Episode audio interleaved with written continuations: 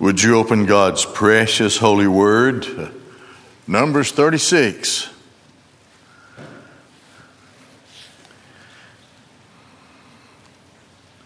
These final instructions end, and this is the last chapter of Numbers. These final instructions end with something we've studied earlier, but not just a reminder, but a clarification, a valid question that comes up. There's just a few verses in this chapter, but after we finish this, I want to preview, uh, briefly preview the book of Numbers that we'll start, uh, God willing, next time. The daughter's rights of inheritance. Numbers 36. You may recall, you know, what happens if a man has only daughters and he dies. What about his part of the inheritance in the land of Canaan? That was covered. We, you may remember that. But here, here there's a legal precedent that has to be covered and discussed. Uh, and it's based on the historical background of the request that was made by uh, Zelophehad's daughters back uh, earlier in, uh, in the book of Numbers. So let's look at this.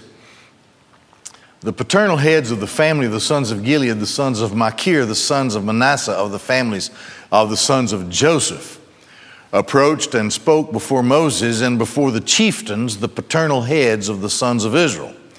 They said, Yahweh commanded my master to give the land as an inheritance through Lot to the sons of Israel, and our master was commanded by Yahweh to give the inheritance of Zelophehad, our brother, to his daughters. So, what that does is it causes these, uh, the people from Gilead, to present a case uh, for clarification here. Now, if they marry a member of another tribe of the sons of Israel, their inheritance will be diminished from the inheritance of our father. It'll be added to the inheritance of the tribe into which they marry, and thus it will be diminished from the lot of our inheritance.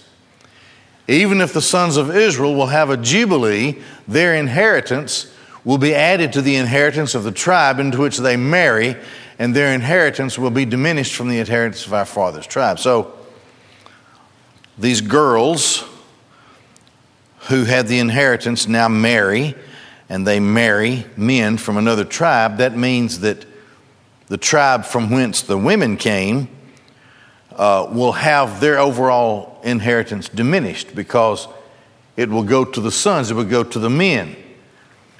You know, so what about that? Uh, this is the question, a valid question. And so what Moses does is he adjudicates by the counsel, of course, of Yahweh. So in verse 5 and following, Moses commanded the sons of Israel according to the word of Yahweh, saying, The tribe of Joseph's descendants speak justly. This is the word that Yahweh has commanded regarding Zelophehad's daughters. Let them marry whomever they please, but they shall marry only the family of their father's tribe. So you say, darling, you can marry whoever you want to, but, right? Has to stay within the tribe makes sense. Of course, you have to understand that the, the people of Joseph numbered at least in the hundreds of thousands. So it's not like it's not like the pond was dry and all the fish were dead, right? They have a lot to choose from there. Thus, the inheritance of the sons of Israel will not be transferred from tribe to tribe. For each person from the sons of Israel will remain attached to the inheritance of his father's tribe. It reminds me of a song, Wolverton's Mountain. You, you don't want to go, you don't want to go too far. He's mighty handy with a gun and a knife. You got to stay within your own tribe, uh, with, within your own, the, the, the people of, of your tribe. But there's a vast array of people there, so it's, it's, it's, it's the same old advice that, every, that everybody gives their children be careful who you date. All right, so then, every daughter from the tribes of the sons of Israel who inherits property shall marry a member of her father's tribe So each one of the sons of Israel shall inherit the property of his forefathers. And no inheritance will be transferred from one tribe to another tribe, for each person of the tribes of the sons of Israel shall remain attached to his own inheritance. That's clear, right? Just stay within your own group, your own tribe, and nobody's inheritance, overall inheritance, is going to be uh, diminished. As Yahweh has commanded Moses, so did Zelophehad's daughters do. Mahlah, Tirzah, Hoglah, Milcah, and Noah married their cousins. They married into the families of the sons of Manasseh, the son of Joseph, and their inheritance remained with the tribe of their father's family. These are the commandments and the ordinances that Yahweh commanded the sons of Israel through Moses in the plains of Moab by the Jordan at Jericho. And thus ends the book of Numbers uh, to clarify and to take note of how each inheritance uh, remains as it was at the beginning. Okay, so what follows next then is Deuteronomy, and I want to just uh, give a preview of Deuteronomy before we're done tonight because Deuteronomy, in my opinion, is, is uh, perhaps the most inter- interesting, except for Genesis, that gives the story of the Israelites, God's elect, which you know starts with Abraham, but Numbers is fairly interesting in those adventures, but a lot of it is just stuff like this. Course, Leviticus is all stuff like this, and Exodus is just about all stuff like this. But Deuteronomy is, is, is they're all spiritual, but Deuteronomy takes this to a level, uh, in, in my view, above the others because this is, this is Moses sort of giving a farewell address. He can't cross the river, he's got to die. Uh, but Deuteronomy is, is the summary and the reflection and even a foreview to the future of Israel. It's, it's a very interesting and rich and spiritual book. Christ uh, quoted Deuteronomy, you know, uh, about uh, serving the Lord your God and all this. So let's, uh, let's consider Deuteronomy and give it a preview. And next time on Sunday nights, we'll begin with uh, our study in Deuteronomy. The book of Deuteronomy reviews the Torah. That's the books of Moses, the first five books, and foreshadows the rest of the Old Testament's story. The warnings, the blessings, the cursings, and so forth. This will follow Israel the rest for the rest of their history in the Old Testament, and it's, it's presented in the book of Deuteronomy. In Deuteronomy, Moses reminds the people of God's actions in the past. So he goes back and reminds them of the promises that God made to Abraham in Genesis, reminds them of how God was faithful in rescuing Israel in Exodus, how God was holy and expressed his holiness in Leviticus, and how God punished his people when they were disobedient in the book of Numbers. Moses also gives directions, blessings, and warnings for the children of Israel in their future. When we study the book of De- uh, Deuteronomy, we will note that the inspired Moses gives them direct, plain, and simple instruction. You're about to go over into the land. This is the land of promise. The covenant is both the people and their land. Everything's okay if you observe the Torah, you're obedient to Yahweh, you serve Him and Him only. Things will not be okay if you break that. If you serve other gods, things are not going to be okay. So this is really this is really hundreds of years before they get into the big mess that they get into that we have been studying, for example, in uh, Kings and Chronicles on Wednesday night. But it was a warning.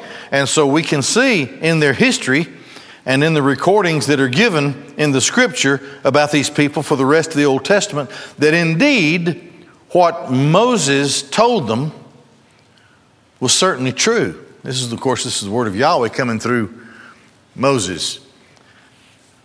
Also, we see here the appointment of Joshua, officially appointed as their new leader. Then, expressed within it, God's expectations of kings, which take effect when Saul becomes king in 1 Samuel. Now, we've been studying the kings. We're going to see the definition of their failures here as those expectations from Yahweh are given to the people uh, in the book of, of Deuteronomy. Prosperity for obeying God. Everything's okay when you're obedient to God. You have God's word. Nobody else, no other nation had the word of God. They had they didn't have the Torah. They didn't have this covenant. Now, we have seen already, and it is seen in the rest of the Old Testament, that people who are not born into Israel can become a part of Israel. There, when it was provided within the law, we studied that. How foreigners could come and be a part of Israel. That was not forbidden. But when they became a part of Israel, they, of course, came under the same instructions and directions that natural born Israelites uh, came under. So there would be prosperity for obedience to God. This happened during the reigns of David and Solomon. We've seen that and we've studied it in 1 Kings uh, chapters 8 and 10. And we saw this unparalleled prosperity for the people.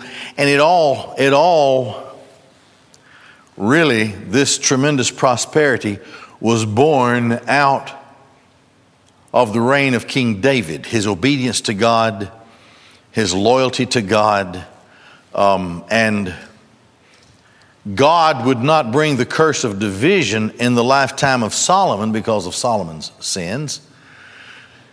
And he said to Solomon, I'll do it to your son. I won't do it to you for the sake of my servant David.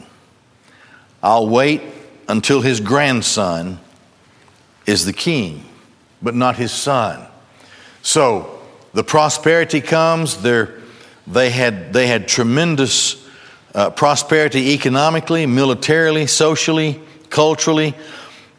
I think if we could live back in that day and we were foreigners traveling in a caravan through Israel when, king, when David was king, we would note a happy and prosperous people uh, who were taken care of by their king, who were happy in their worship of, of their God during that day. It's because leader because the leadership, the national, cultural, and spiritual leadership, king, prophets, priests, they were very careful to maintain an obedience to the Word of God as far as they could. And this brought blessing to the people.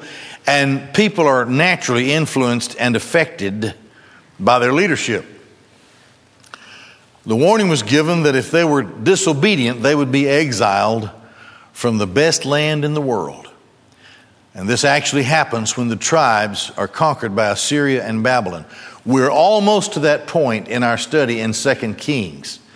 Next two or three or so, so weeks, we begin to get into that with the disobedience and finally the dissolution of uh, the northern kingdom of Israel. And then at the end of it all, the collapse of the southern kingdom of Judah. Everything that Moses says here and warns them about comes true because to become disobedient to Yahweh, to reject Him, to turn their backs on Him, to begin to serve other gods, well, God lifts His hand of blessing and, quote, nature takes its course, close quote, and the strength of the world is too strong for the people of God when the people of God do not have the hand of blessing from God upon them. This we, will see, we will see this in, uh, in our study in Kings and Chronicles as we complete it. So there will be exile for their disobedience. But with that warning, there was the promise to be sure that God would restore Israel at a time pleasing to God. This would be according to the purpose and will of God. There is, there is this uh, covenant that will not be broken, uh, the covenant of the land and the people, the people and the land. And it's an unconditional covenant in the sense that this will always be fulfilled, though it could be, uh, though it could be put on ice for a while, which indeed it was. And yet, at the end of all things, God will move upon his people so that at last they are saved and they are indeed placed permanently in the land which God has promised them. Now, his promise to restore Israel uh, begins to happen in part when Cyrus allows the Jews to return from Babylon in Ezra. So there's, you know, there's, there's, there's this, uh, there's this hint or preview of restoration when the people are allowed to go back and rebuild their, their city, their land, their walls, their temple. They're allowed to do that under the edict of uh, Cyrus, but all that they accomplish from that moment forward is lost in their rejection of Jesus, the Son of God. And so, until 1948, the, the Jews had been dispersed and forbidden, but now they have their own nation. And uh, this is a precursor to the time of the millennium when at last Israel, all 12 tribes, all of Israel, will completely inhabit the land to, its, to the extent of its borders that God promised to Abraham, which really has never happened. But it happens, of course, when the son of David is on the throne. Now, there are hints of it and precursors to it uh, in the time of Cyrus, leading all the way up to the time of Jesus of Nazareth. But of course, with their rejection, Christ said, Not one stone left to one another. Woe to you. You know, you, and he, he predicted, prophesied their destruction, which happens 30 to 40 years after Christ was crucified. So, this long period of time, then they trickle back, and there's a portion, a small portion of the land is known as the nation of Israel. But that can't be considered the complete restoration of Israel because they do not yet know all of the land that God had promised them. They will, however, know it in the return of Christ, in the glorious return of Christ, and throughout the time of the millennium. Well, these are all prophesied uh, through Moses in, uh, in the book of Deuteronomy. So here's a quick outline of Deuteronomy.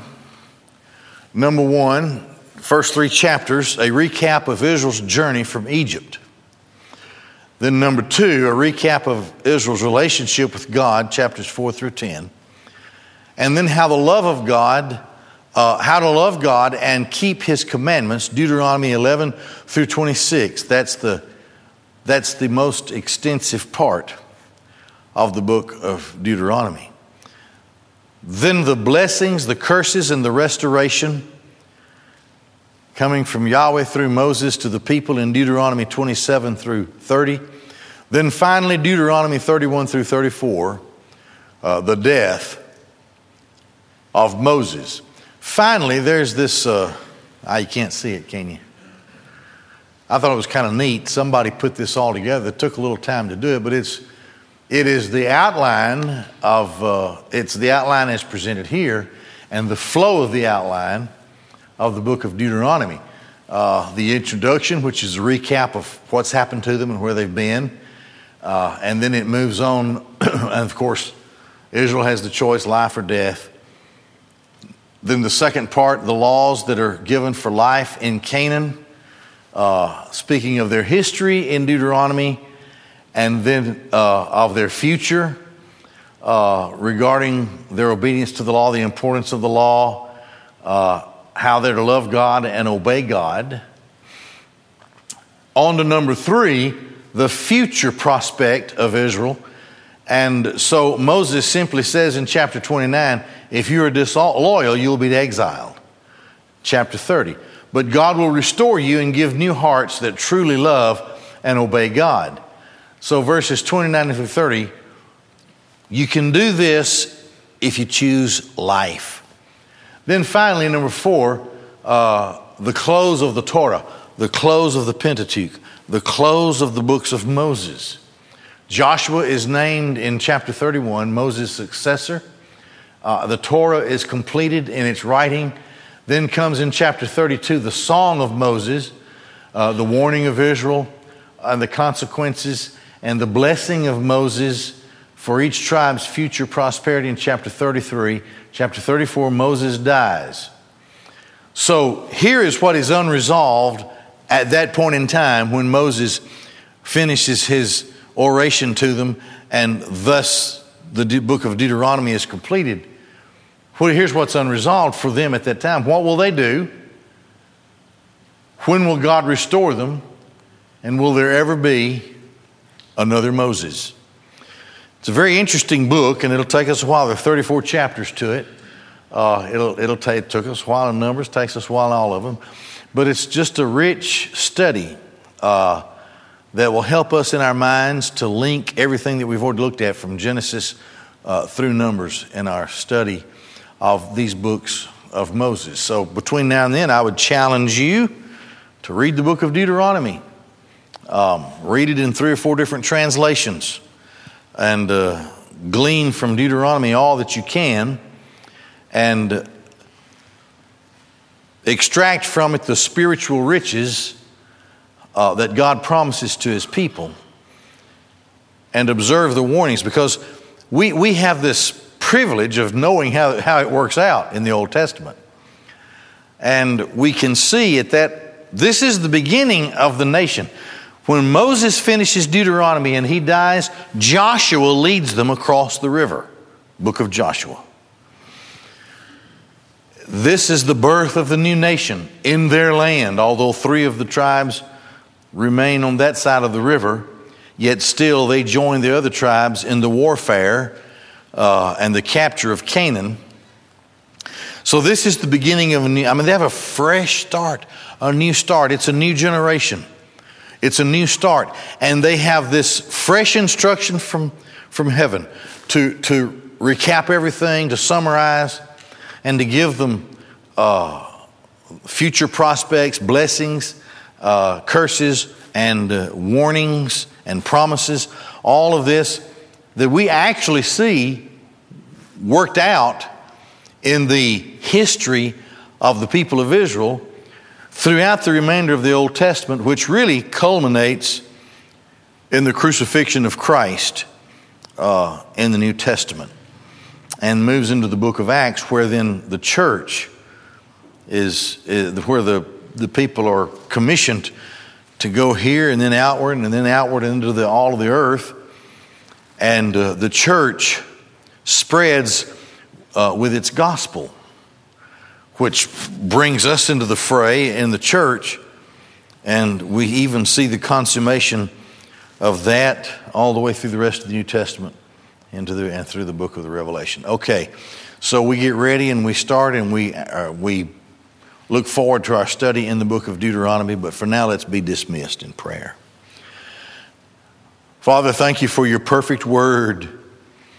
Thank you for the privilege of being able to understand it, for the Holy Spirit in us who helps us to understand it, who teaches it to us. We pray your blessings upon us as we continue to commit ourselves to the study of your word. In Jesus' name, amen.